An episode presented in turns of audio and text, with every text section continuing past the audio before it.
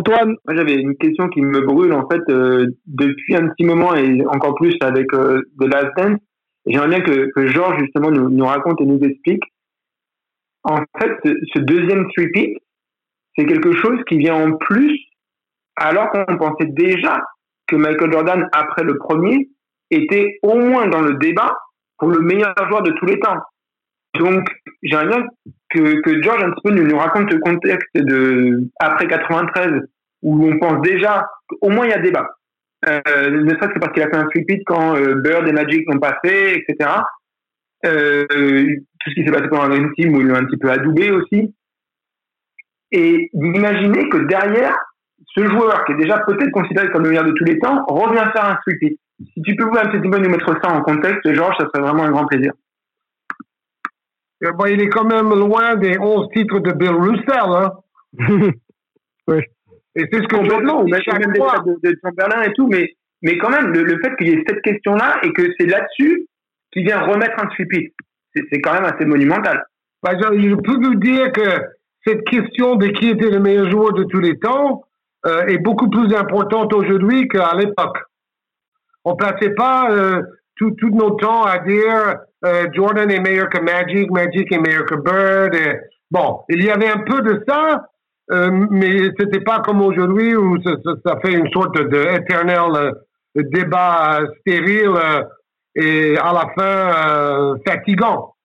mais est-ce que Georges, c'est pas une question de plus de journalistes ou de, de, de on va dire, de, de discussion un petit peu de comptoir et finalement les choses sont plus claires que, que ce que tout le monde veut bien penser. C'est que il y a moi, je m'avance. Hein, il y a Jordan et le reste. Peut-être que c'est ça, en fait, la réponse. Moi, moi, je dirais, et, Jordan l'a déjà dit plusieurs fois, il y a Russell et le reste.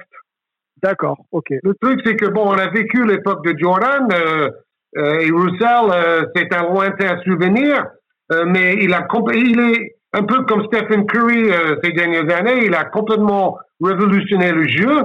Lui, c'était la défense, Curry, c'est le shoot à trois points. Euh, et surtout, euh, il, était imbattable. Euh, il était face au meilleur athlète dans l'histoire du sport mondial, Will Chamberlain, qui était totalement dominateur. et mentalement, Bill Russell réussissait toujours à, le bouffer complètement. Et jusque à la fin, quand lui aussi, comme Jordan en 98, il était épuisé en 69, mais Boston va gagner le match 7 sur le terrain de Los Angeles en face de Will Chamberlain et Jerry West. Euh, donc, euh, il, est, il est hors catégorie. Mais bon, euh, si on fait le débat moderne, Jordan, six titres, six fois MVP de la finale, rien que ça, il est au-dessus de, de, tout le monde, en dehors de Russell, si vous voulez.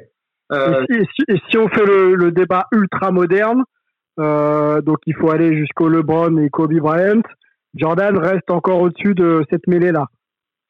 Oui, parce que euh, il a un titre de plus que Kobe Bryant. Kobe a gaspillé euh, des occasions, euh, notamment quand il a fait la guerre à Shaq. Kobe aurait pu gagner sept titres. en restant plus longtemps avec Shaq, je pense qu'il aurait pu le faire. Mm-hmm. mais bon, LeBron James, il a trois titres en neuf finales. Donc, il a deux fois moins de titres que Jordan. Jordan était six fois MVP de la finale, cinq fois MVP de la NBA, euh, sept fois meilleur marqueur, une fois meilleur défenseur, 12 années de suite. Il était dans le top 5 All NBA en défense. Donc, LeBron euh, a fait des bonnes séquences défensives dans sa carrière, mais il n'a jamais eu le niveau de Jordan euh, sur 10 ans euh, sur le plan défensif. Kobe était à la limite plus proche de Jordan euh, dans ce sens, mais, mais honnêtement, pour moi, il n'y a pas photo. Hein. Euh, Angelo, tu avais peut-être euh, des précisions à apporter sur, euh, sur Bill Russell, sa période et la comparaison Jordan? Yes, alors je suis un, peu en désaccord avec Georges par rapport au fait que ça aurait pu être Russell puis les autres, parce que les carences offensives de, Russell, pour moi, font qu'il ne peut pas être considéré de GOAT. Il était un défenseur hors norme, c'était un coéquipier extraordinaire, un leader euh, euh, exemplaire, mais ses carences offensives, en connaissant en plus le contexte du basket euh, des années 60, pour moi, fait tout de même que ça fait un peu tâche en fait. C'est ça qui est dommage.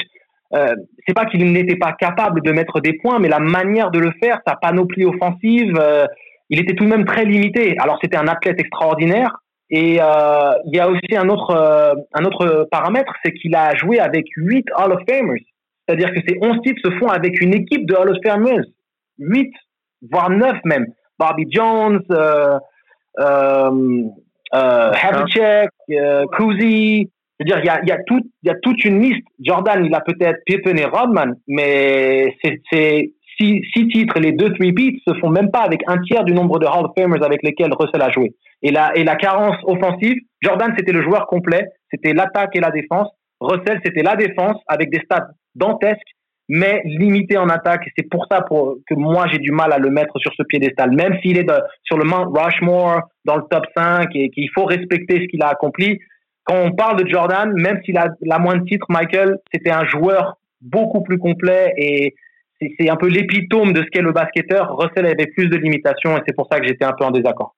avant que Georges réponde, moi j'ai quand même euh, allez, 10 euh, balles à apporter cette discussion. Euh, c'est vrai qu'aujourd'hui, si on situe LeBron euh, vis-à-vis de vis-à-vis de Jordan, on parle aussi des qualités un petit peu plus complètes de LeBron vis-à-vis de Jordan, mais moins de titres et plus de défaites en finale. Donc, quels critères il faut réellement euh, prioriser pour euh, définir ce qu'est le GOAT aujourd'hui? Est-ce que c'est euh, la domination psychologique et, et, et, les titres? Donc là, Russell est, est, devant tout le monde. Ou est-ce que c'est les qualités intrinsèques d'un joueur qui l'emmènent à être all-around player, être capable de mettre des tirs, être capable d'avoir une domination défensive C'est aussi toute la question qui est posée aujourd'hui quand on parle de LeBron et, d'autres joueurs euh, cité dans, dans, le débat du GOAT. Voilà, donc ça c'était mon avis. Je voulais, je voulais aussi euh, peut-être avoir la réponse de, de, de Georges vis-à-vis de tout ça et après on avancera sur, euh, sur le dernier point de, de, de l'émission. Ah, je pense que le leadership et le nombre de titres est plus important que les points marqués. Mm-hmm. Regardez Will Chamberlain, il met 50 points par match dans une saison, 62, 100 points dans un match, c'est toujours le record. Et à la fin de sa carrière, il n'avait que deux titres parce qu'il était obnubilé par les stats euh, et pas un très bon coéquipier. Donc exactement le contraire de, de Bill Russell. S'il avait voulu, il aurait marqué plus de points à Russell, mais euh, comme euh, il connaissait la qualité de ses coéquipiers, il a préféré faire ce qu'il faisait le mieux et, et, il a fait briller ses partenaires. Mel, une question pour, pour Georges, Game 5, 98 Ouais, une question pour Georges. C'est vrai que je suis assez d'accord avec lui sur, le, sur les débats du GOAT, euh, même si j'ai mon opinion. Je trouve que c'est enfin, c'est des débats qui sont, éternels, qui seront éternels et qui sont sûrement sans fin. Mais oui, je voulais revenir sur, euh, vu qu'on parlait de la finale de 98 avant de partir sur ce débat-là. Euh, on a peut-être tendance à oublier que les Bulls menaient 3-1 avec le Game 5 à Chicago pour finir la série. Et du coup, vu que tu sur place, je pense que la plupart des gens pensaient que c'était plié et qu'ils allaient finir à domicile. Euh, quel souvenir gardes-tu de ce, de, de, ce match 5 et était, est-ce que tu étais surpris du fait que Utah puisse aller chercher ce match 5 pour pousser, pour renvoyer la série à, à Utah? Bah, c'est tout à l'honneur euh, d'Utah. Euh, c'est une équipe euh, sous-estimée historiquement. Jerry Sloan était un, joueur un peu comme Rodman, complètement fou furieux, et il est devenu un, coach extraordinaire qui tirait le maximum, notamment du pick and roll avec Stockton et Malone. Et d'ailleurs, Malone, je crois qu'il met 39 points dans ce fameux match 5. Mhm. et, et en, fait, Chicago pensait déjà à faire la fête avant, avant d'avoir conclu l'affaire. et ils ont payé le, le prix fort parce qu'après, ils ont dû se démener euh, drôlement dans le match 6 pour arriver au, bout. Euh, mais bon, c'est parce que Utah était très fort euh, et ils n'ont jamais baissé les bras. Il faut pas oublier à quel point c'était très physique cette finale. C'était loyal, mais en même temps c'était incroyablement rentre dedans, un, un, peu comme l'époque entre Détroit et, et, les Bulls. donc franchement, ce, ce match 5 était plutôt à mettre à l'honneur euh, de Utah plutôt que de dire euh, Chicago a, a, raté une occasion. Allons, messieurs, sur, euh, sur l'épisode 9, je voudrais qu'on parle rapidement de Steve Kerr. Qui est surnommé le, surdoué dans cette dans cet épisode. question très simple, Georges. Steve Kerr, le, Paxson du deuxième sweep Oui, et d'ailleurs Paxson était son mentor et ami, et il, a préparé Steve Kerr pour prendre sa succession. Et c'est ça les grandes équipes aussi. Euh, mais bon, il avait exactement le même rôle, euh, parfois meneur euh, et surtout shooter quand il y avait prise à deux sur Jordan. et, d'ailleurs, on voyait que Jordan, il donne le ballon à Grant, qui donne le ballon à Paxton en 93. Mm-hmm. Il n'a pas forcé pour prendre le tir à tout prix. Et il fait la même chose en 97 quand il fait la passe à Kerr parce que Stockton fait prise à deux. Ça aussi, ça a montré comment Jordan progressait euh, dans sa façon de, de voir le basket euh, dans sa globalité, le, côté collectif, le côté intelligence tactique et technique. Mhm. Et tout ça était, beau à voir. Et ben, Steve Kerr, c'est un type extraordinaire. C'est un des mecs le plus gentils que j'ai jamais euh, interviewé. Ouais, raconte-nous. Oui, oui, mais, en fait, on, on, voit ses qualités maintenant qu'il est coach à Golden State. Euh, malgré son succès, il reste très humble. Il a toujours le sens de l'humour. Euh, il, il, sait relativiser les choses exactement comme Phil Jackson. Mais encore plus euh, joyeux. Phil, Jackson était euh, très calme euh, et, et, parfois très drôle aussi. Mm-hmm. Mais disons que Steve Kerr est plus exubérant. Mais c'est tout à fait dans la même lignée, le, le player's coach par excellence. Et, et, surtout quelqu'un qui a tiré le maximum euh, de très peu de qualité euh, physique, euh, mais il, a, il s'est quand même fait une place comme joueur. Et maintenant, il fait partie des meilleurs entraîneurs de tous les temps parce que ce qu'il a fait en, cinq saisons est prodigieux avec Golden State. Et on voit aussi, et Emel, je pense qu'il peut en attester, on voit dans ses déclarations son positionnement politique, son, approche philosophique de la vie, les tweets qu'il poste régulièrement. C'est quelqu'un d'engagé socialement sur les bonnes causes, je, je pense et euh, ça traduit également de sa personnalité et de son de sa gentillesse profonde, je pense.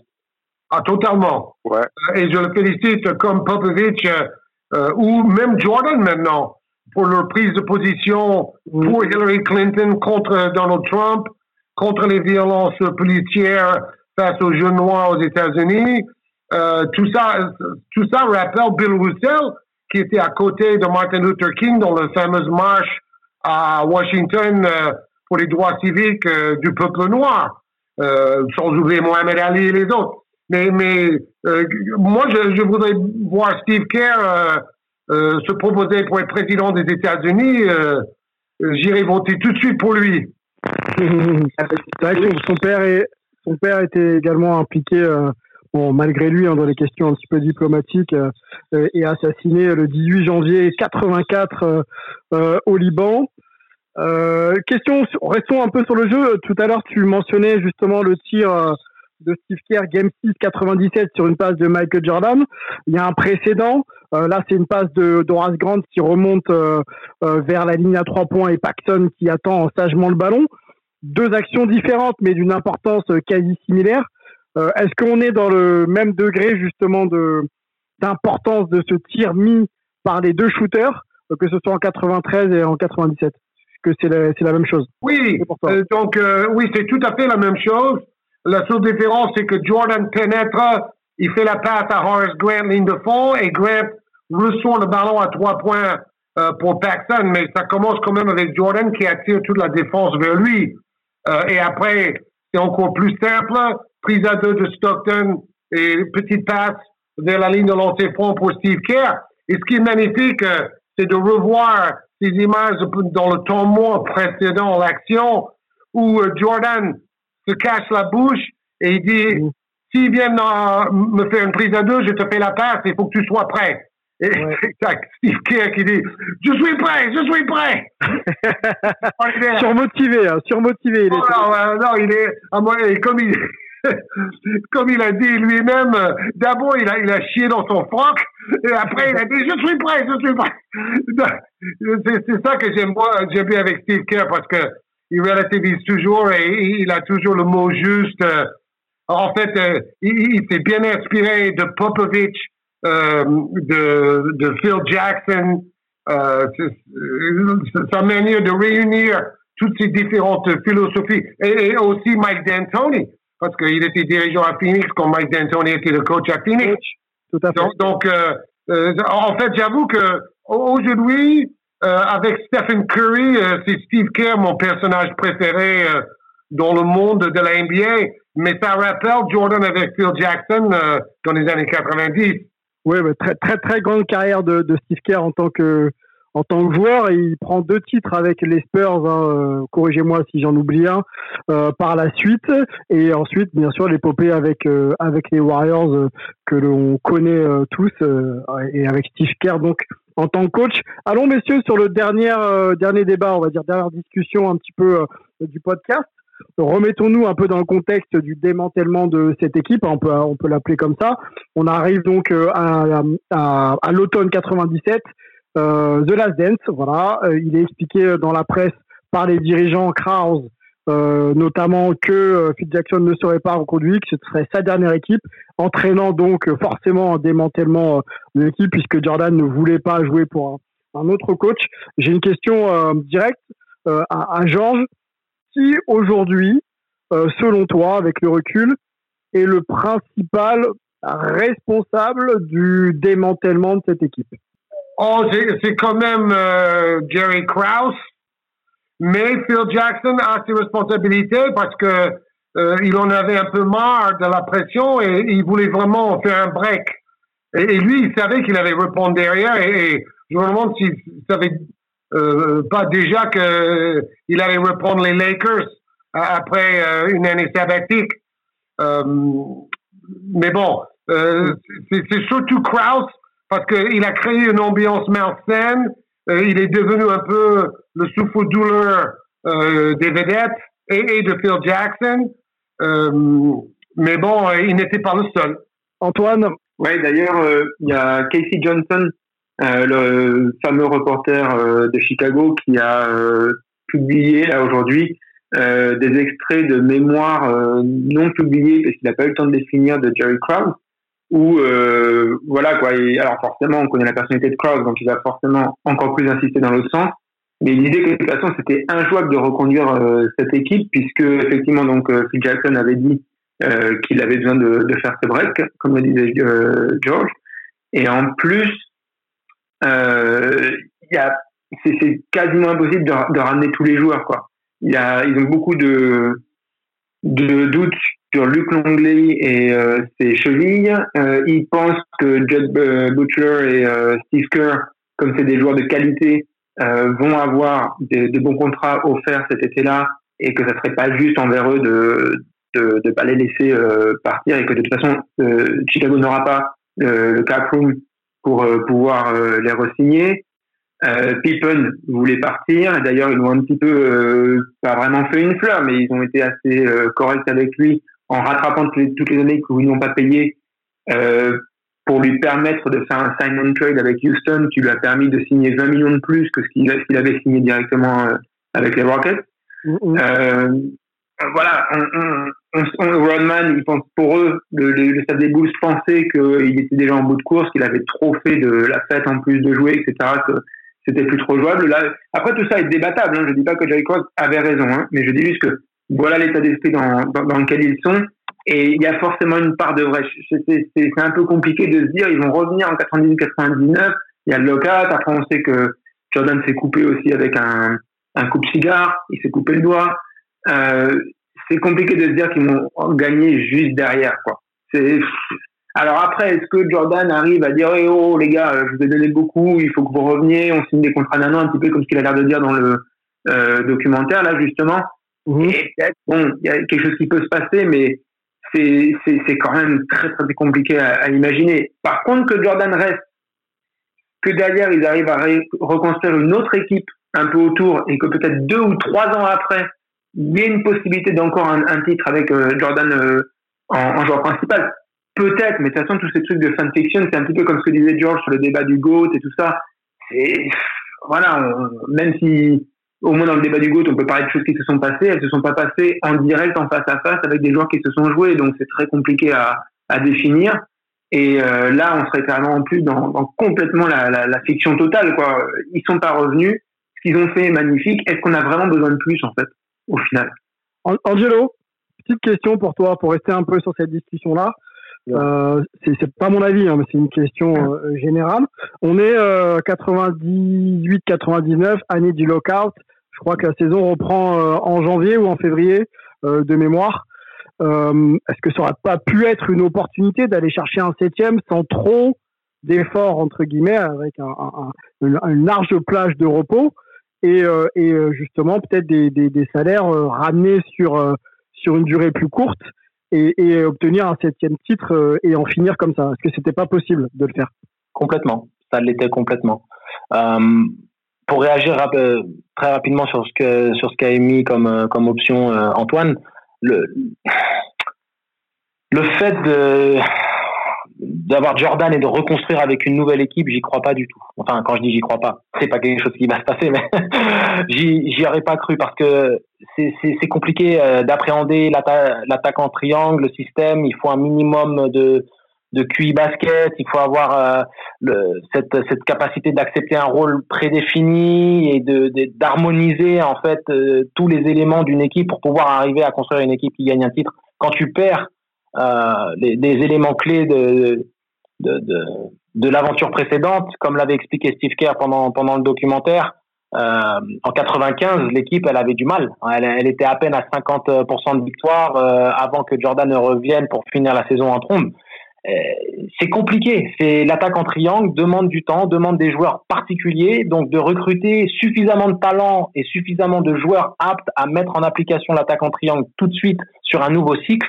C'était pas forcé. Et malgré le génie de Michael, euh, sachant que il y avait tout de même une lassitude physique euh, et émotionnelle, on, on, on voyait un petit peu ce, ce, ce, ce, concept se répéter par rapport à la fin du premier repeat, ça aurait été compliqué. Maintenant, ce que toi tu mets en avant, Sylvain, là j'y crois. Là, par rapport au fait justement du lockout, euh, mm. saison plus courte, sachant qu'il y a euh, le momentum d'un cycle de trois ans en repartant avec les mêmes, on l'a toujours expliqué, Mel le sait, Georges le sait, il a joué à très haut niveau. Quand tu es avec un groupe qui a vécu ensemble depuis plusieurs années, tu gagnes un temps fou par rapport au collectif. Et ce début de saison où il y a des équipes qui se cherchent, toi, tu ne te cherches pas, tu, tu emmagasines la confiance, tu gagnes beaucoup de matchs, donc tu te mets dans, dans, le haut du tableau au niveau du classement, tu peux te permettre mhm. d'avoir l'avantage du terrain jusqu'à la fin des playoffs, et ça fait la différence en finale NBA. Et donc, euh, sur, un, sur une saison locale, à 50 matchs, les Bulls pouvaient carrément faire le 3 En tout cas, ils auraient été dans des conditions, même s'ils avaient été difficiles, même s'ils étaient en fin de cycle, même, même, même s'ils montraient certains signes de fatigue comme, euh, comme avec euh, Utah en finale 98, sur ce, sur ce concept-là, il y aurait pu. Reconstruire avec Jordan, c'était plus compliqué quand même. Alors, allons peut-être sur la, la, enfin, le, le, le, salary cap et cette capacité à, à créer une équipe euh, en, en, restant dans les clous de la NBA. Est-ce que ça, ça aurait été possible? Mel Bah non, la, réponse est simple, c'est que au niveau du salarié ils n'auraient pas pu re-signer tout le monde. Et je pense que euh, il aurait fallu que Jordan dise bon bah ok, je prends un peu moins pour essayer de, faire re-signer tout le monde. Mais si tu as un Jordan à 35 millions, un, un Scotty qui allait signer enfin son gros contrat, euh, bah derrière tu peux pas tu peux pas compléter l'équipe avec des cœurs, avec des Butler, avec euh, tout ce qui était là en, en, en 98. Euh, donc moi je trouve que ça fait quand même beaucoup de beaucoup de si. Donc tu as la question de l'équipe, est-ce qu'ils peuvent reconstruire l'équipe de la même façon? Pour moi c'est quand même extrêmement compliqué. La deuxième question, et c'est un peu un lien avec ce que ce qu'a dit Kerr notamment de par rapport aux Warriors et à leur, à leur run de cinq finales de suite, c'est que mentalement et physiquement c'est extrêmement extrêmement compliqué de, de rester à ce niveau-là et de continuer et de gagner finale après finale et de jouer du coup plus de 100 matchs. Bon là, ça aurait été un peu moins, mais euh, saison après saison. Mhm. Et, euh, et, je me souviens plus de mon dernier point, mais euh, oui, aussi par contre ce que disait, ce que disait euh, Angelo sur le fait que si tu as le vécu collectif et si tu as ce championship DNA, c'est un truc d'ailleurs que que Reggie Miller disait dans le dans, dans, dans l'épisode 9, c'est qu'au final ils n'avaient pas ce championship DNA que les Bulls euh, que les Bulls avaient en 98 et c'est ça qui a un peu fait tourner la balance dans les dernières minutes. Euh, mmh. Après, est-ce que ça, ça aurait été suffisant pour euh, battre une équipe d'Indiana en, en 98-99 euh, qui était encore plus forte et qui continuait à monter en puissance? C'est c'est dur à dire. Et puis après, après c'est pareil. Si tu te retrouves en finale, tu te retrouves face aux Spurs de, de Duncan et Robinson au niveau des match-up, euh, de voir jouer Duncan et Duncan et Robinson avec euh, Difficile. avec euh, l'onglet Wennington et Rodman. Si Rodman était encore là, c'est pas c'est pas un super match-up non plus. Donc bon, c'est quand même c'est quand même euh, difficile de dire. Et c'est comme ce qu'on avait dit d'ailleurs sur est-ce qu'ils auraient gagné en 93-94. C'est c'est c'est compliqué. Je pense qu'il y a cette cette aura d'invincibilité autour des Bulls, autour de Jordan mais dans, dans les faits, je pense que ça, ça aurait été quand même été un peu plus, euh, un peu plus compliqué. Okay. Georges, euh, Melvin a mentionné euh, Duncan. On sait qu'en fin de carrière, Duncan a fait les efforts euh, financiers euh, en renégociant ses contrats à la baisse pour laisser un peu plus de place à d'autres dans l'effectif et pouvoir signer des, des bons contrats et avoir une équipe un peu compétitive. Est-ce que Jordan, juste pour rester sur ce, ce, ce point-là, est-ce que Jordan aurait pu être cette personne-là, c'est-à-dire euh, finalement faire un peu plus de place dans, le salary cap à des Pippen, euh, à des joueurs un peu plus de complément pour pouvoir euh, préserver l'équipe. Il faut pas oublier que pour signer un joueur qui est déjà dans votre équipe, vous pouvez dépasser le salary cap. Et c'est ce que Jordan aurait voulu. C'est que les Bulls proposent un an de contrat à, tous les joueurs pour rester et tenter d'aller chercher le septième titre il avait déjà fait beaucoup de sacrifices. À la fin, euh, Pippen a gagné plus d'argent dans sa carrière que Michael Jordan. Jordan, c'est en dehors du terrain qu'il a gagné le plus d'argent. Euh, et je ne, je ne crois pas que c'était sa motivation euh, principale. Mais je pense qu'il aurait aimé et nous aurions aimé euh, voir les Bulls euh, tenter le coup une dernière fois. Autant plus avec le lockout, euh, ils auraient pu se reposer, se reposer et se requinquer physiquement. Euh, parce que la saison n'aurait démarré qu'en décembre, je crois. Euh, oui. Donc, ça aurait pu faire une sorte de, euh, de, de, repos supplémentaire. Et après, il aurait suffi de, de se remettre vraiment euh, à jouer sérieusement euh, pendant cinq ou six mois. Et c'était, c'était peut-être dans les capacités de Jordan et de ses coéquipiers. Mais bon, ça ne s'est pas passé comme ça et, et, je le regrette. Et je pense que Jordan l'a montré qu'il le regrette aussi. Mmh. Antoine, une question un peu difficile, tu es journaliste là, mais euh, j'ai envie que tu te mettes dans la peau de Jerry Reinsdorf. Euh, il y a six titres d'affilée. Euh, il y a des joueurs qui sont quand même encore au sommet puisqu'ils gagnent. Après, il n'y a pas forcément de perspective à long terme vu l'âge de certains. Il y a un engouement populaire. ta salle est pleine. tes sponsors signent. tu voilà, euh, tes, tes, coursives avec tes, tes VIP sont, sont, pleines à craquer. Euh, tu démantèles ça, t'arrêtes tout ça et tu dis on repart. Ou alors tu ramènes tout le monde, ou tu crées une transition qui permettra de faire que la dynastie puisse continuer. Qu'est-ce que tu fais en fait? Alors, je vais te répondre, mais pas du tout dans les conditions dans lesquelles tu me les as données, juste parce que moi je peux pas être dans la peau de Jerry Reinsdorf. Je vais t'expliquer pourquoi.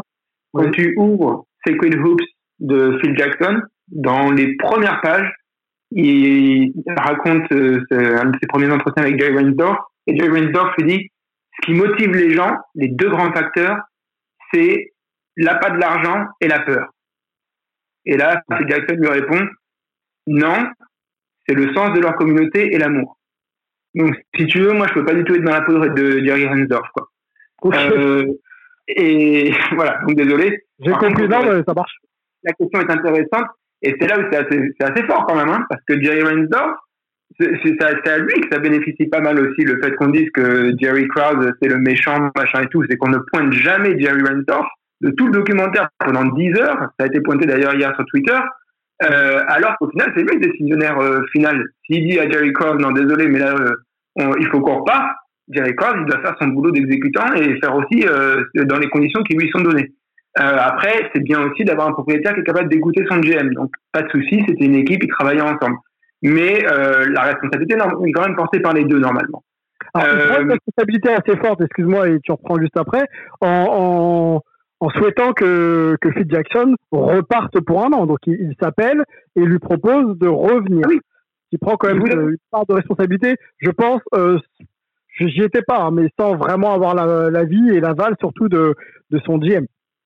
Oui, et c'est là où aussi euh, on veut toujours tirer des lignes très claires. Il y a les méchants d'un côté, les gentils de l'autre, etc. Et même moi, là, je, je force un petit peu le trait sur Jerry Reinsdorf. Mais euh, ça, c'est des lignes narratives. Euh, dans la réalité, dans la relation des gens, euh, c'est beaucoup, beaucoup plus des zones grises et beaucoup moins des zones blanches et des zones noires. Donc forcément, euh, c'est pas tout à fait ça. Mais elle est intéressante, la question, donc on va, on va y répondre. Mm.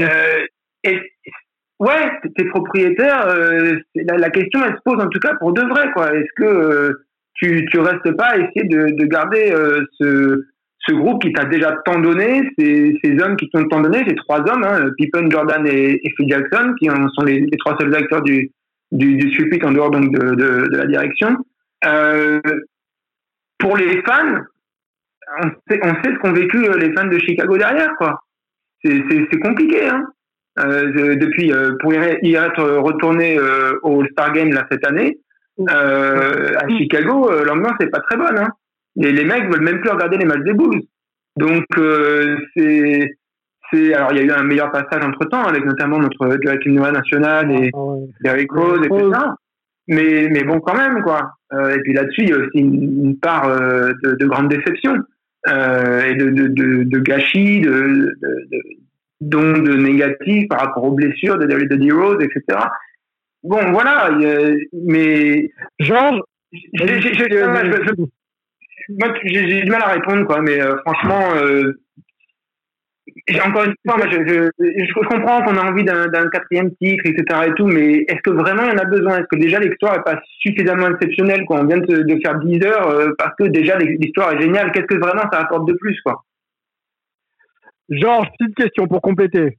Euh, est-ce que les Bulls de cette époque, on va dire, font pas partie de ces franchises qui ne pouvaient difficilement se permettre une, reconstruction. Euh, à l'image de, de, de, des Boston Celtics où ça a un peu grondé, euh, euh à l'image des Lakers quand Magic euh, est parti où ça a un peu grondé, ou même quand euh, c'était la fin de Kobe, on a senti que cette franchise ne pouvait pas avoir tant d'années de de, de, de, de, de disette. Est-ce que les Bulls c'était ça quoi? Oui, mais la suite n'a pas été glorieuse. Hein. Donc euh, leur reconstruction a pris beaucoup de temps euh, jusqu'à l'arrivée de Derek Rose et compagnie. Euh, et ils n'ont plus gagné des titres depuis. Il faut pas oublier que Ryan Thorpe a appelé Jackson pour lui dire de rester une dernière saison. Et si mhm. Jackson avait dit oui, ça aurait pu enclencher euh, Jordan et, et d'autres joueurs auraient pu accepter de faire un an ou avec le lockout, comme j'ai dit, euh, six mois. Mhm. Euh, et peut-être Pippen, c'est le seul joueur qui aurait eu, du mal à rester euh, parce qu'il voulait chercher le, enfin le gros contrat ailleurs. Euh, mais bon, ils auraient pu négocier un sign and trade et récupérer un bon joueur en retour. il y a plein de, de paramètres. mais bon, les Bulls, c'est clair, ils ont mis la barre tellement haute. depuis, il n'y a pratiquement que de la déception. Euh, comme euh, après euh, les Showtime Lakers, mm. après les Lakers de Kobe. bon, maintenant ça revit grâce à LeBron James, mais disons que les reconstructions sont toujours douloureuses. Angelo, tu avais un petit point à, mentionner. C'est vrai qu'on n'a on pas vu, on n'a pas trop parlé ni vu Tony Kukoc dans le documentaire. On sait que c'est un joueur qui, toi, voilà, t'as passionné. Euh, qu'est-ce que tu voulais nous, nous apporter de plus sur, sur Tony? Ah bah, c'est clair que euh, j'ai, on va dire, une fibre affective assez particulière pour euh, Dino Raja, Kukoc et Petrovic. Mhm. Parce que voilà, c'était c'était le contexte et puis le, documentaire Once Brothers qui racontait un peu Vlad et Divac et, et, Petrovic, leur, leur, fraternité, leur amitié et tout ça. Donc, si tu veux, Kukoc, pour moi, c'est un personnage qui n'a pas été assez mis en avant. Je pense qu'il s'est quand même pas mal fait c'est zappé, quoi. Je veux dire, on en parle très très peu. Le seul moment où on parle de lui, c'est pour expliquer le contexte euh, des Jeux Olympiques, euh, de, de des, des, yeux doux que lui faisait Kraus et de la réaction que ça avait provoqué au sein du vestiaire des Bulls. Donc ça, c'est un peu, un peu dommage parce que ça, c'est pas à la hauteur du joueur qu'il a été. Ça a été un acteur principal de ce deuxième three-peat. Il a été primordial du, dans le game set contre les Pacers. Il, a été euh, important en l'absence de Pippen donc voilà, c'est un peu dommage, ça me laisse un peu un goût amer. Euh, le documentaire est fantastique, mais je trouve tout de même que Pippen n'est, euh, excuse-moi, Kukoc n'est pas assez mis en avant. On sait que voilà, tout se fait autour de Jordan, mais euh, on, on, a pu aussi noter l'absence de Craig Hodges pour des raisons qui sont hors terrain, mais, mais c'est aussi dommage parce que c'était un des grands acteurs du premier 3P, mhm. un shooter extraordinaire. et je me souviens des, des commentaires des matchs de, de Georges à l'époque. Je sais que Craig Hodges, en tant que shooter, c'est un joueur que tu appréciais aussi. Euh, donc, euh, donc voilà. Est-ce que, est-ce que Georges, t'es un peu du même avis? Tu, tu regrettes un peu que Tony Kukoc soit pas un petit peu plus mis en avant à, sa juste valeur? Oui, tout à fait. Bah, pendant les cinq premiers épisodes, on, le voit euh, qu'à travers les Jeux Olympiques avec la Croatie. Mais au fur et à mesure, dans les derniers épisodes, il, il, est quand même un peu plus présent. Euh, il, il, est cité. Euh, et puis on voit dans les actions de match euh, que souvent il met des paniers à trois points très importants. Il était élu meilleur sixième homme de la saison aussi une fois. Euh, oui, il est peut-être un peu sous-estimé, mais c'est sans doute pour les raisons de marketing américain. Euh, Jordan Pippen et Rodman sont beaucoup plus connus aux États-Unis que Tony Kukoc. Kukoc était assez effacé euh, dans les médias. C'était un joueur fantastique, euh, mais qui ne parlait pas beaucoup. Euh, il était très calme. donc, c'est plus spectaculaire de raconter les exploits nocturnes de Dennis Rodman que de parler de la vie tranquille de Tony.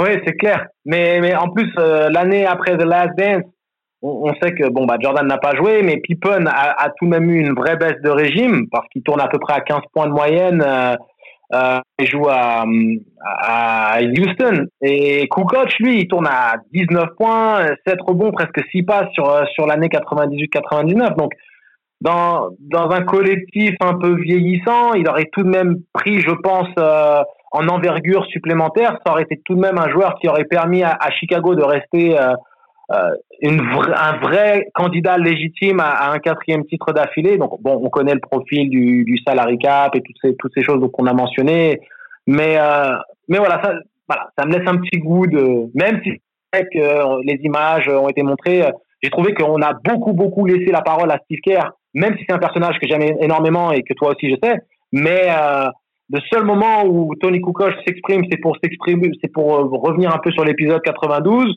et au final, même si Rodman c'est plus sexy, même si Pippen c'est Pippen, ça reste tout de même de Last Dance qui doit parler de l'année 98. Ça c'est devenu un documentaire Jordan. Je pense qu'il y avait tout de même certains angles qui sont qui ont été euh, sous-exploités, mais c'est vrai que c'est compliqué de, de, condenser toutes ces heures de, de, de vidéos en un documentaire de 10 heures. Enfin, 10 heures, c'est même moins. Les, les, épisodes sont 45, 50 minutes. Donc, euh, ouais. Enfin, je voulais juste euh, moi, rendre hommage à Tony qui, n'est pas encore au Hall of Fame et ça, j'espère que ça va être corrigé très bientôt. Eh ben, rendons hommage un petit peu à Kukoc, ouais. Rendons hommage un peu à Kukoc. Il y a euh, Antoine qui a quelques chiffres là pour euh, bien situer un peu le joueur que c'était peut-être. Ouais, il a commencé à, le mentionner, Angelo, mais il y a, il y a effectivement euh, ces matchs en 98-99. Alors, il fait un peu une moitié de saison. Hein. Il joue 44 matchs, mais il, il, nous fait du 19 points, 7 rebonds, 5 passes. Euh, il est tout le temps là, coach. Le truc, c'est que euh, c'est difficile de le placer en défense. Il est un petit peu lent pour défendre euh, au périmètre sur les ailiers. Il n'est pas tout à fait assez costaud pour défendre au poste bas, euh, même sur les ailiers forts, puisqu'à l'époque, c'était des, des, vrais ailiers forts, des vrais intérieurs. Donc, dans la NBA moderne d'aujourd'hui, il serait exceptionnel, mais dans la NBA des 90s, c'était un tout petit peu plus compliqué. Et malgré ça, euh, c'est un joueur qui fait des, performances exceptionnelles, qui est clutch euh, et qui a aussi un passage à Atlanta en 2000-2001. C'est que sur 17 matchs, mais il nous fait quand même du 20 points, 6 rebonds, 6 passes. On sait que déjà 25-5, euh, c'est un graal un petit peu statistique. Voilà, c'est clair qu'il faut, il faut savoir situer euh, Kukoc. Le fait qu'il soit pas Hall of Fame, c'est absolument n'importe quoi. Et euh, c'est un joueur majeur qu'il faut pas du tout oublier. Tu es d'accord avec ça, Georges, sur euh, l'impact euh, un petit peu sous-estimé de la carrière de Tony Kukoc Oui, il méritait au Hall of Fame. Euh, il était à son sommet avec les Bulls grâce à Jordan Pippen et les autres. c'est là où il était au top. après, on a vu qu'il n'avait pas le niveau pour être le joueur majeur d'une franchise. Peut-être une franchise médiocre, mais pas pour jouer le, le top niveau NBA. Mm. il a fait une carrière internationale fantastique aussi. donc, il n'y a pas de doute, il mérite le Hall of Fame. Euh, mais euh, après les Bulls, euh, bon, il fait des stats corrects, mais il, ne dirige pas son équipe vers les sommets non plus. Et il y a un autre qui n'est pas souvent cité dans ce documentaire, c'est Ron Harper. Ron Harper avait un grand rôle pour le deuxième repeat. on, on, le voit presque pas. Mais bon, si Steve Kerr est omniprésent, c'est parce que il est dans l'actualité aujourd'hui avec les Warriors. Mm. plus que pour euh, sa carrière de joueur. Et surtout, c'est un bon client, il s'exprime bien, euh, et, et, donc pour un documentaire, euh, c'est un, client en or.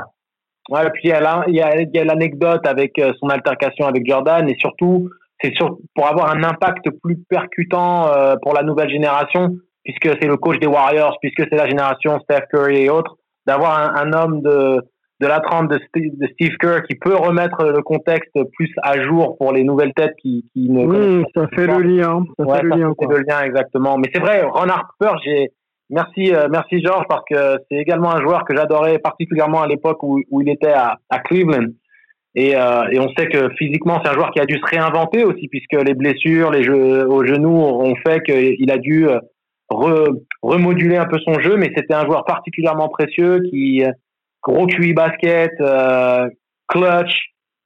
Voilà, c'était un sacré personnage. Euh, et on se rend pas compte de la qualité du joueur que c'était parce qu'on se souvient de lui euh, aux Bulls, mais c'est ce qu'on avait dit dans des podcasts précédents. Les, jeunes ne se rendent pas compte du joueur qui était Ron Harper avant d'arriver à Chicago. Avant d'arriver à Chicago, et bon après il s'est mis dans un rôle euh, pour compléter euh, et, apporter les besoins qu'avaient les, Bulls à, cette époque-là. On, on, va arriver à la fin. J'ai une dernière question pour pour tout le monde, euh, en essayant de répondre de manière un peu, un peu concise. On va commencer par, euh, par Antoine. Tiens, par Antoine. C'est pas évident, Antoine, mais euh, Jordan dans la NBA d'aujourd'hui, ça aurait été forcément meilleur que ce qu'on a vu il y a 20 ans, 30 ans c'est toujours la première question, c'est jamais le plus facile. Euh, j'ai beaucoup de mal avec toutes ces questions. Moi, j'ai un, petit peu ce côté euh, reporter-reporter où il faut vraiment que je sois ancré dans le réel pour, euh, pour que ça s'active. Mais alors, demande dans la NBA d'aujourd'hui, moi je m'appuierai sur euh, des choses comme on dit des, des, d'anciens joueurs euh, et que de toute façon ils se seraient adaptés, des, des joueurs de l'époque et donc Michael Jordan aussi, au jeu qu'est la NBA d'aujourd'hui. Alors voilà, c'est sûr que si on regarde, c'était pas un grand shooter à trois points. Mais si il était dans une époque où le shoot à trois points était très important, évidemment qu'il l'aurait travaillé et qu'il aurait eu au moins euh, été dans, dans les bons tireurs à peut-être pas excellent, peut-être pas euh, dans, dans un genre qu'il n'aurait pas le même impact dans cet exercice-là que ce qu'il a montré sur tellement d'autres choses qui nous font rêver. Euh, mais euh, il aurait adapté son jeu et surtout encore une fois, comme ce que je mentionnais sur le flu game, euh, voilà, euh, il a tellement de fondamentaux, il a tellement de connaissances de basket, il a tellement appris au contact de Phil Jackson à savoir jouer avec ses coéquipiers, tout en gardant ce côté killer pour la fin. Euh, d'avoir voilà cette mentalité de gagnant. On a euh, justement rappelé euh, Bill Russell euh, et ses 11 titres. voilà, il y, a des choses qui transcendent les époques.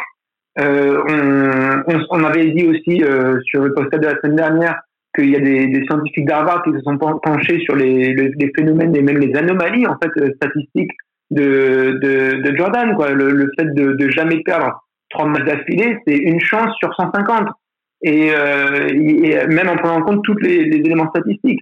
Il y, a des, il y a des choses chez Michael Jordan qui transcendent absolument tout, avec en plus une maîtrise du basket absolument exceptionnelle, et à la fin, une capacité à jouer le collectif et avoir ce mental, etc. Pour moi, il n'y a aucun souci. Ça aurait été un immense joueur et peut-être euh, sûrement même le, toujours le meilleur joueur. Après, ça, c'est très compliqué à, à, débattre. Là, on revient dans euh, euh, moi, je ne sais pas me projeter là-dedans, au moins personnellement. Mais, euh, mais bon, aucun souci, quoi. Aucun souci. Euh, Jordan, euh, aujourd'hui, euh, c'est pas un role player, quoi. Garde la main, je voudrais, on va, on va se lancer aussi dans le bilan des 10 épisodes. Pareil, rapidement, euh, T'en attendais beaucoup Est-ce que tu es aujourd'hui comblé, euh, déçu ou tu restes éventuellement sur sur ta fin? Moi personnellement, alors moi j'avais un gros biais quoi. C'est que comme on nous avait promis les 500 heures de coulisses, je pensais qu'elles allaient être très très présentes.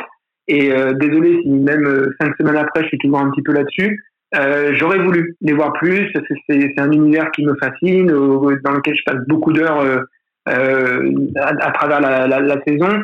Et je veux voir ça parce que je veux voir aussi les choses où même si on a beaucoup d'accès aux États-Unis, euh, là il y avait des occasions au Nord d'aller chercher des choses que pratiquement personne ne peut avoir.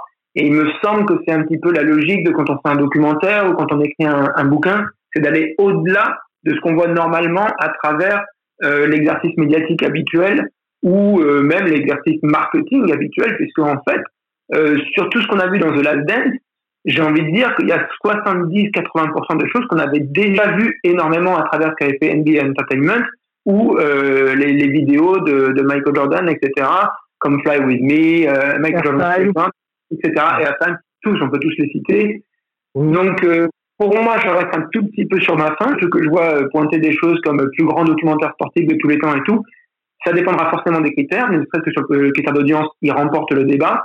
Maintenant, sur ce que moi j'aime dans l'exercice documentaire, qui s'allie à, à, l'exercice journalistique aussi, et je pointerai que Ken Burns, qui est quand même la référence des documentaristes euh, aux États-Unis et même mondialement, l'a dit aussi. Il y, a, il y a, quand même des manques, quoi. On n'est pas allé chercher des choses euh, beaucoup qu'on n'avait pas du tout vues avant. On n'est vraiment pratiquement pas allé chercher des choses à laquelle on ne pouvait pas s'attendre. C'est-à-dire que même dans les choses qu'on n'avait pas trop vues avant, qu'ils ont vraiment euh, montré, euh, c'est quand même des choses auxquelles on pouvait plus ou moins s'attendre. Ceci dit, je ne remets pas du tout en cause la qualité euh, de, de, de, la zone. C'est exceptionnel. On a tous passé un moment génial. Euh, on a eu des discussions de deux heures après chaque euh, euh soirée, après chaque ouais. doublon voilà, c'est exceptionnel comme document, mais je, je, voilà, je reste un tout petit peu sur ma fin sur certaines choses où j'aurais voulu voir plus. Euh, maintenant, bon, je pense que les autres ont mentionné aussi. Pour l'époque actuelle, pour les pour les générations qui ne l'ont pas vu, etc., ça apporte énormément de choses. Voilà. Mais pour ceux qui, je crois que George l'avait dit d'ailleurs en début de de, de podcast. Moi, j'ai pas eu du coup l'occasion d'être en contact comme euh, Georges l'a été, mais même pour les fans qui vraiment ont suivi à fond et après ont peut-être pas trop décroché, ont continué de se plonger dedans, etc. et tout, on voudrait que ça aille quand même un tout petit peu plus loin. Quoi. Quitte à avoir que deux heures, moi j'aurais préféré avoir que deux heures de choses très très très exclusives et absolument pas vues ou très en profondeur, voire même avec un point de vue d'un réalisateur ou documentariste plus personnel, euh, ce qu'on avait vu sur euh, Maradona, sur Senna, etc. Ça m'aurait peut-être un tout petit peu. Mais dans le sens vraiment juste ça, sur la partie euh, titiller un peu le cerveau, pas, pas sur la partie euh, euh, formelle, on va dire. C'est vraiment juste sur pousser plus loin. Il manque un tout petit peu de ça, mais c'est le côté contrôle, quoi. C'est le côté contrôle de Jamal et, son entourage euh, oui, qui pu effectivement avoir quelques, quelques influences sur. Oui, c'est ça. Ça fait 20 ans qu'on voit pas ces images parce qu'Adam Silver avait dit, puisqu'il était vice-président, bon, on va le rappeler, de la NBA et surtout euh, président de NBA Entertainment. Donc, il avait donné comme condition à Jordan, euh, enfin, Jordan lui avait, ils avaient accepté en tant que condition euh, que ce soit Jordan qui décide quand est-ce qu'on pourra le montrer dans, et sous quelle forme. Euh, donc euh, mm. voilà, c'est sûr que c'est un documentaire qui est fait aussi par Michael Jordan. Donc forcément, il y a un élément de contrôle qui fait qu'on peut pas aller plus loin dans, dans l'exercice documentaire. Angelo, le débat, on en a parlé un peu avec Georges tout à l'heure. Euh, en quelques mots, euh, pareil, le débat Jordan-LeBron est-il exagéré selon toi? Alors quand tu dis exagéré, c'est-à-dire que euh, bien la question on va essayer de la situer. Toutes les discussions de fans, euh, de journalistes euh, que nous sommes, et voilà. Est-ce que ça, est-ce qu'on a du mal à situer réellement Jordan vis-à-vis de LeBron et l'impact des deux joueurs dans, dans leur temps, quoi? Et est-ce que on est en, on, on, un petit peu justement à, à évaluer les critères objectifs de se donner l'opportunité de se dire Jordan oui plus que LeBron ou inversement non, la comparaison est possible. Voilà, oui, la, la comparaison est, est, totalement possible parce qu'il y a suffisamment d'éléments, il y a suffisamment de joueurs qui ont fait le pont entre la génération euh, Jordan et la génération LeBron. Parce que tu as les anciens qui ont eu Jordan à son prime, qui ont fini leur carrière quand LeBron commençait, ou voire même qui ont duré suffisamment longtemps. On peut parler de, mecs comme Kevin Garnett, Vince Carter, euh, même Tim Duncan. Ils, sont, ils ont, ils ont vu Jordan dans son prime, même si Duncan est arrivé juste au moment où Jordan s'arrêtait. Mais euh, LeBron, il s'est frotté à des Kevin Garnett et qu'on sort finale de conférence. tu veux, il y a suffisamment de mecs qui peuvent témoigner en disant c'est un peu compliqué de dire ok comment on compare euh, Bill Russell à tous les autres, comment on compare Will Chamberlain à tous les autres? Euh, Shaq qui peut dire oui, euh, on sait que c'est le joueur le plus dominant, le plus impactant physiquement, mais quelque part, un mec comme Will Chamberlain qui pouvait courir comme un lapin, qui était encore plus grand que Shaq, tu, fais comment? C'est c'est un peu difficile de se situer à ce moment-là. Mais LeBron et Jordan, ils sont suffisamment proches l'un de l'autre, avec suffisamment de connexion entre les deux générations pour qu'on puisse se baser sur des éléments intangibles. Et euh, là où moi je donne euh, à Jordan le, le trophée de GOAT, c'est que il a le total game à une dimension supérieure de LeBron. déjà, Jordan domine sans faire euh, surpossession du ballon comme LeBron le fait. Parce que LeBron porte le ballon plus que même Magic Johnson le portait. Donc, c'est un impact qui influence énormément ses statistiques. C'est un impact qui peut même influencer la manière dont on le perçoit en comparaison à Jordan. Mm-hmm. Et ensuite, Jordan, c'était cette capacité à dominer des deux côtés du terrain à un niveau inégalé. En comparaison à LeBron, il y a que Kobe qui s'est rapproché de Jordan de la sorte.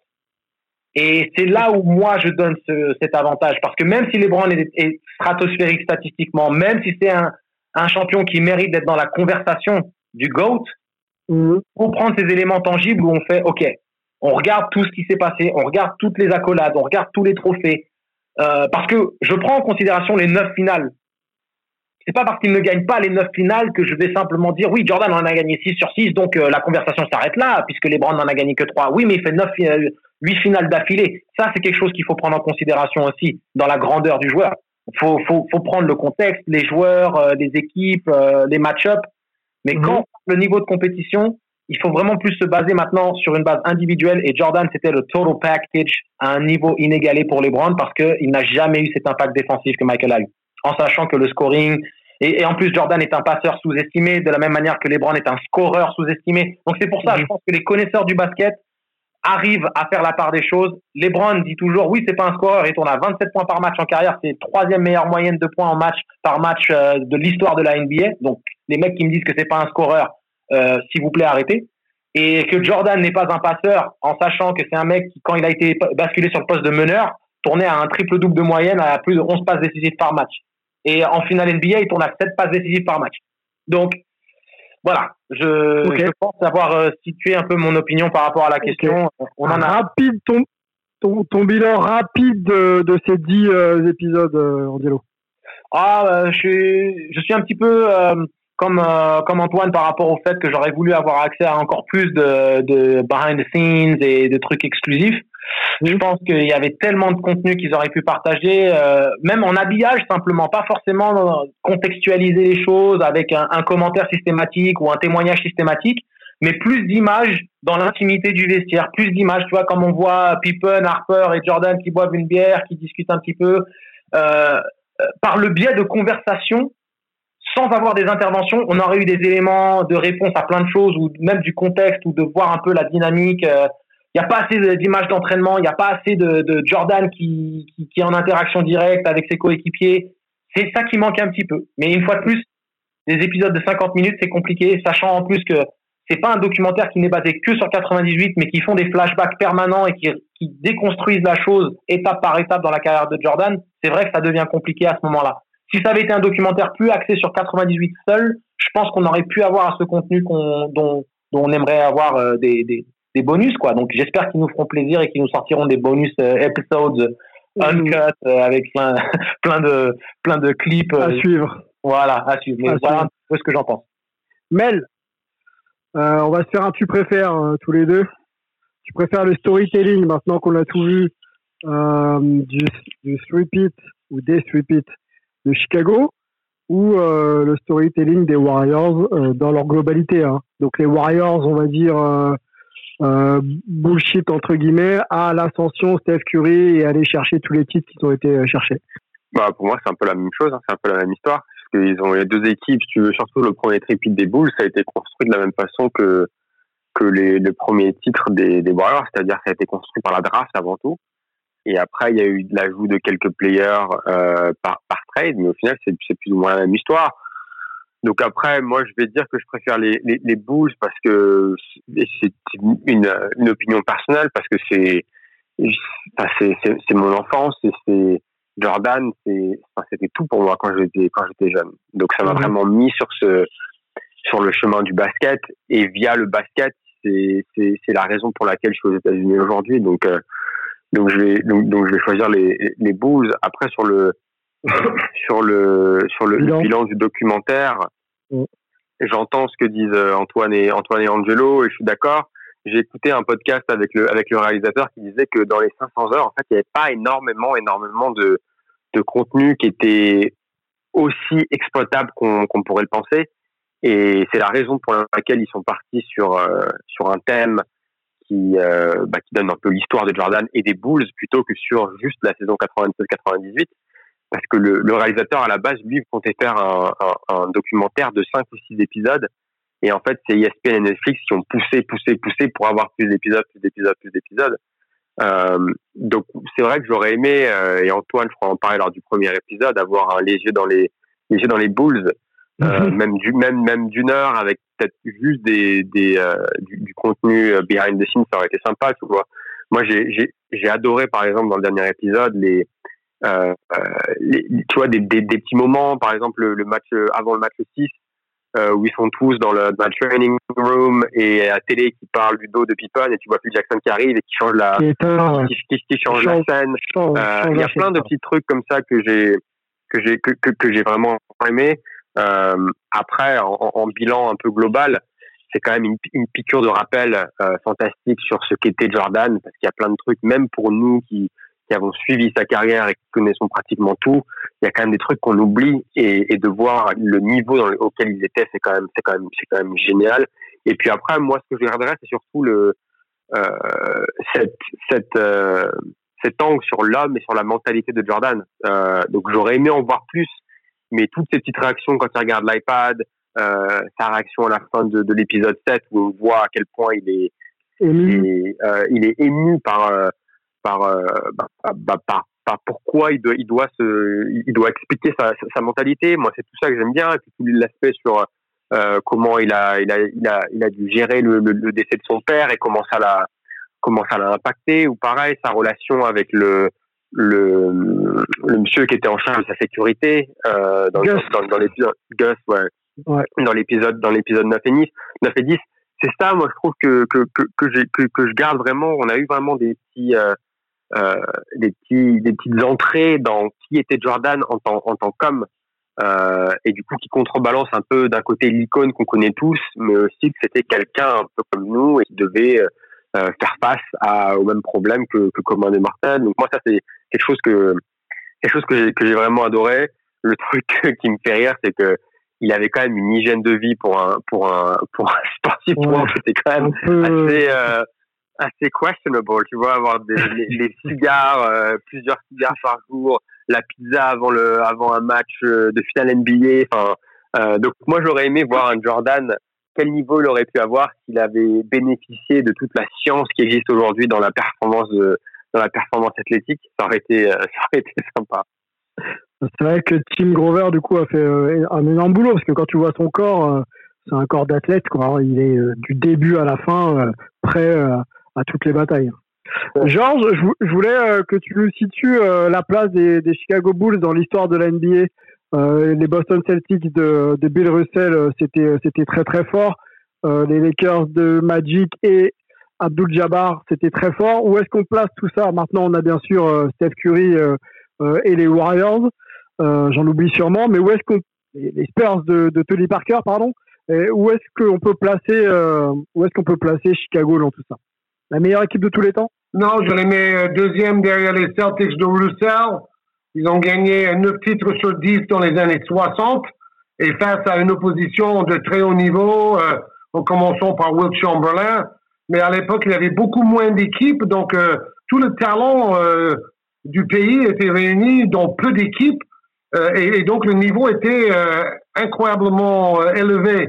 Les gens ne se rendent pas compte comment la NBA s'est diluée avec l'expansion.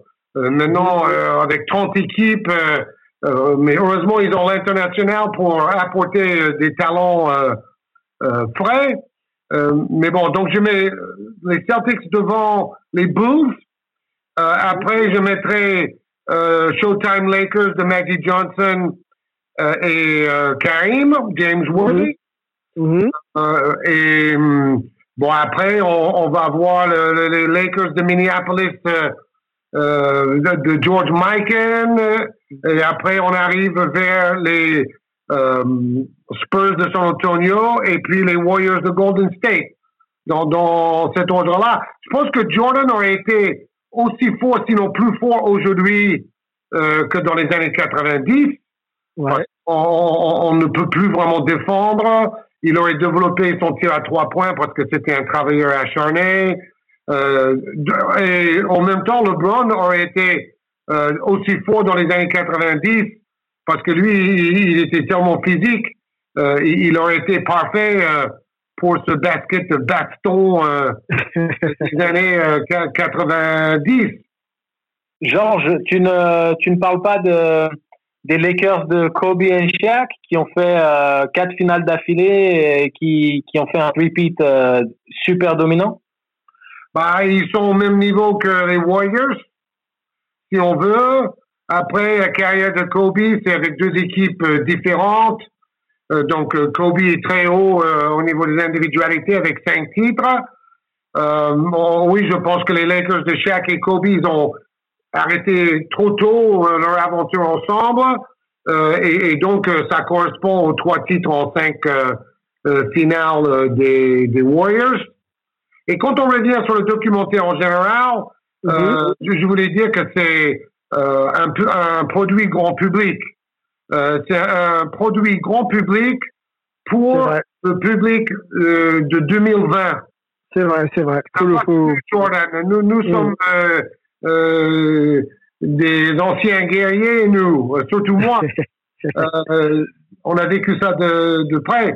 Mais disons que par rapport au public d'aujourd'hui, pour mieux connaître l'époque, pour mieux connaître Jordan et sa carrière, euh, je pense qu'ils ont fait ce, qui leur été demandé. Euh, et en plus, ils ont battu les records absolus pour un documentaire sportif à la télé américaine. Donc finalement, euh, c'est eux qui étaient dans le vrai. Donc tu penses que c'est orienté de manière à ce que ça puisse être accessible à, à, la fois à ceux qui n'étaient pas très au fait de cette épopée, comme et, et pour nous qui l'étions un peu plus, c'est ça? Ah, complètement. C'est un, un, produit grand public, c'est pas un produit pour des aficionados. Euh, sur les réseaux sociaux et notamment sur YouTube, si on veut approfondir euh, incessamment euh, sur n'importe quel sujet, vous avez euh, un, un, contenu inépuisable pour le faire. mais un, un, produit comme The Last Dance, c'est pour toucher le plus grand nombre. Antoine, tu avais peut-être un mot à rajouter, euh, à compléter.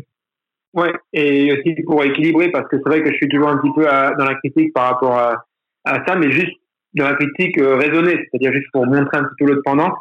C'est vrai que la, grande qualité de The Last Dance, euh, notamment dans le timing, c'est que là, c'est un objet de transmission. Et du coup, il y a, euh, on a vu l'importance du père euh, à travers The Last Dance avec James Jordan, je pense qu'il y a aussi ce, côté-là, quoi, de toutes ces toute cette génération qui a vécu Michael Jordan, elle a cet objet maintenant de transmission aux nouvelles générations, en leur expliquant pourquoi ils sont aussi fascinés, et de voir beaucoup de témoignages d'ailleurs autour de ça, ça m'a beaucoup touché. Et je fais un petit euh, shout-out à, euh, à Clutch23, qui est quelqu'un qui est très actif, justement, comme le mentionnait euh, George Eddy sur les, sur les réseaux par rapport à Jordan, etc. Euh, qui disait son fils de 7 ans, euh, bah, il a compris quoi. Il a compris la fascination pour Jordan et pourquoi son papa continue de faire plein de, de, de vidéos sur Jordan, etc. C'est parce que il y a quelque chose à transmettre par rapport à ça. Les débats peuvent être stériles, etc. et tout, mais l'information et se renseigner, c'est vraiment quelque chose d'important et c'est pour ça que c'est très très bien que ça existe. très bien, très bien que ça existe et ça existe, pardon, et que ce soit assez accessible euh, effectivement avec avec YouTube et tous les réseaux sociaux. C'est euh, assez simple d'aller d'aller documenter. Euh, details aussi sur ESPN Plus hein, pour ceux qui ont l'opportunité de se connecter à ESPN Plus et et de et de gérer l'anglais. Ça peut être aussi une source d'informations très très intéressante. Et si on arrive à la fin de ce podcast et de cette de ces débriefs, hein, on en a fait cinq tous euh, aussi intéressants les uns que les autres. Je vous rappelle que vous, on vous fait gagner, euh, pardon, hein, le livre de Georges Eddy, mon histoire avec la NBA. Il faut tout simplement aller sur euh, sur Twitter et répondre à la question suivante dans quel endroit Jordan a été accueilli en 90, donc lors de sa deuxième apparition avec son sponsor en France? Il va dans une salle qui n'est pas Bercy. On veut le nom de la salle. vous tweetez donc la réponse avec Georges euh, Eddy 2 euh, et euh, at Hype Sport Media et vous serez éligible. On fera le dépouillement de tout ça là dans quelques jours et on, vous fera parvenir très vite ce bon petit bouquin. On a un autre jeu concours que je n'oublie pas, hein, c'est Retro Sport US qui nous accompagne et qui vous fait gagner donc le jacket warm-up des Chicago Bulls de 96. Les deux questions de cette semaine, on a besoin de savoir sur le flu game le nombre de points marqués par Michael Jordan et lors de son dernier match, le nombre également de points marqués par Michael Jordan. Vous tweetez les deux réponses. Son dernier match avec son dernier match avec Chicago. Avec Chicago. Donc le match du titre. Merci Melvin de, de préciser. vous tweetez tout ça, vous taguez trois amis et il faut euh, retweeté pardon avec euh, avec le team Retro US et Hype Sport Media. Voilà. Donc j'espère que j'ai été clair. Euh, l'heure pour moi de remercier Georges Eddy. Georges, merci d'avoir été avec nous. On, a fait long et, merci d'avoir voilà patienté tout au long. C'était un plaisir. À, à, bientôt, Georges. On te retrouve sur les antennes du groupe Canal, hein, toujours, hein, Canal Afrique notamment. Hein. Tout à fait, sur Canal Plus France pour l'équipe de France et pour le Basketball Champions League. Bon, bah, rendez-vous est pris. On attend que tout ça redémarre, bien sûr, hein, comme tout le monde, et on sera à fond derrière nos télés pour suivre toutes, toutes ces épopées. Merci. Euh, Antoine, New York, merci euh, beaucoup, Antoine. Merci à vous tous.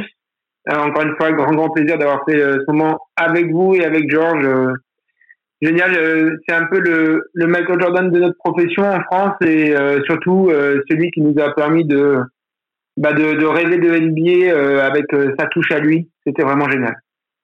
Et ça continue encore. Donc restons restons connectés. Angelo, merci retardataire, mais bon toujours toujours aussi avisé de ces de ces analyses. Merci Angelo. Yes, j'ai pêché le dentiste, faut pas m'en vouloir. non, mais t'inquiète, c'est la je voulais, je voulais vraiment remercier Georges de nous avoir fait l'honneur de, de, faire ce dernier débrief avec nous parce que, comme l'a dit Antoine, voilà, c'est, quelqu'un que, que la génération euh, qui est ma génération euh, connaît particulièrement, qui a bercé nos oreilles, euh, qui a commenté les matchs pour nous. Pour les, pour ceux qui devaient récupérer les VHS chez les copains ou regarder en direct à 4 heures du matin. Donc voilà, merci Georges pour tout ce que tu as fait et puis pour ce que tu fais encore de toute manière. Et voilà, j'espère qu'on se recroisera bientôt. Mel, Merci à toi. Je sais qu'il est tôt encore euh, à SF et que tu vas lancer ta journée. Merci beaucoup. Ouais, bah écoute, c'était le, meilleur moyen de, de, de, commencer cette nouvelle semaine. Euh, donc bah merci à toi, merci à tous, merci à, à Georges, comme l'a dit, comme l'ont dit euh, Antoine et Antoine et Angelo. moi, ta voix a bercé mon enfance, donc le fait de finir ce débrief avec ta voix dans mes oreilles pour me réveiller en ce, en ce lundi matin, j'avais l'impression d'être sur Canal Plus. Ça m'a ça m'a euh, renvoyé dans toutes ces années euh, Jordan des, années 90. Donc, euh, merci d'avoir été avec nous. Bon, et eh ben merci à vous, la Hype Family. Merci encore à toi, Georges. je complète pas ce qui a été dit. tout est tout est vrai et pensé. Et, et on et on se dit donc à très bientôt. et portez-vous bien. Ciao. When people see this, uh, they're gonna say, "Well, he wasn't really a nice guy. He may have been a tyrant." Oh, well, that's you. Because you never won anything. I wanted to win, but I wanted them to win and be a part of that as well.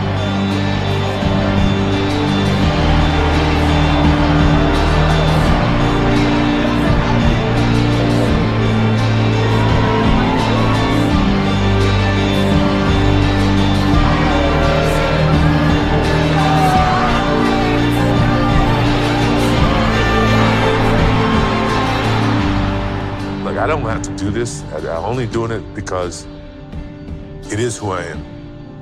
That's how I played the game. That was my mentality.